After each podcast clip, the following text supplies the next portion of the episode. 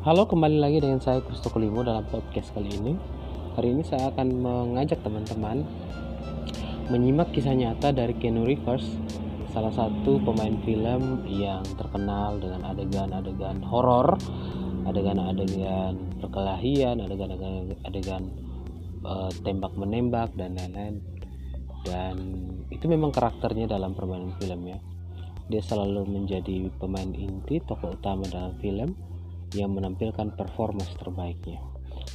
Apa yang bisa kita dapat dari Keanu Reeves ini? Mari kita mulai. Saya mengutip dari sorotan dunia ya. Eh, Keanu Reeves ini ditinggalkan oleh ayahnya pada usia 3 tahun. Kemudian dia dibesarkan dengan ayah, tiga ayah tiri yang berbeda. Artinya ibunya menikah tiga kali ya. Dia menderita penyakit disleksia Mimpinya menjadi pemain hoki hancur karena kecelakaan serius. Putrinya juga meninggal saat lahir. Istrinya meninggal dalam kecelakaan mobil. Teman baiknya, Rivers Phoenix, meninggal karena overdosis.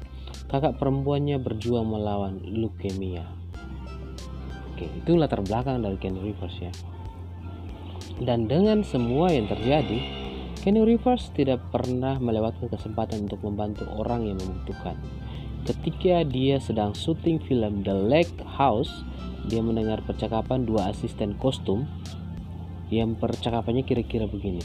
Seseorang menangis karena dia akan kehilangan rumahnya jika tidak membayar 20.000 US dollar dan pada hari itu juga Kenu mendepositkan jumlah yang diperlukan ke rekening bank wanita tersebut pada tahun 2000, 2010 pada hari ulang tahunnya Kenu masuk ke toko roti dan membeli roti. Lalu memakannya di depan toko roti menawarkan kopi kepada orang-orang yang berhenti untuk berbincang dengannya. Pada tahun 1997 beberapa paparazzi menemukannya suatu pagi sedang berjalan-jalan bersama seorang tunawisma di Los Angeles mendengarkan dia dan berbagi kehidupannya bersama selama beberapa jam. Menarik bahwa mereka yang paling hancur adalah yang paling bersedia membantu orang lain.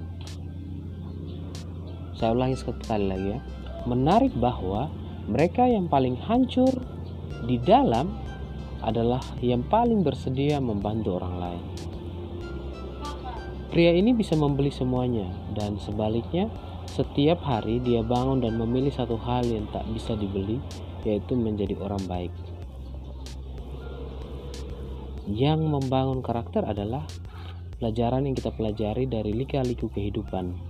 Tidak ada yang membuat kita lebih menghargai saat-saat dalam hidup selain bertahan dari keberadaan yang mengerikan namun tetap menang. Sekian dari saya bersama Ken Rivers.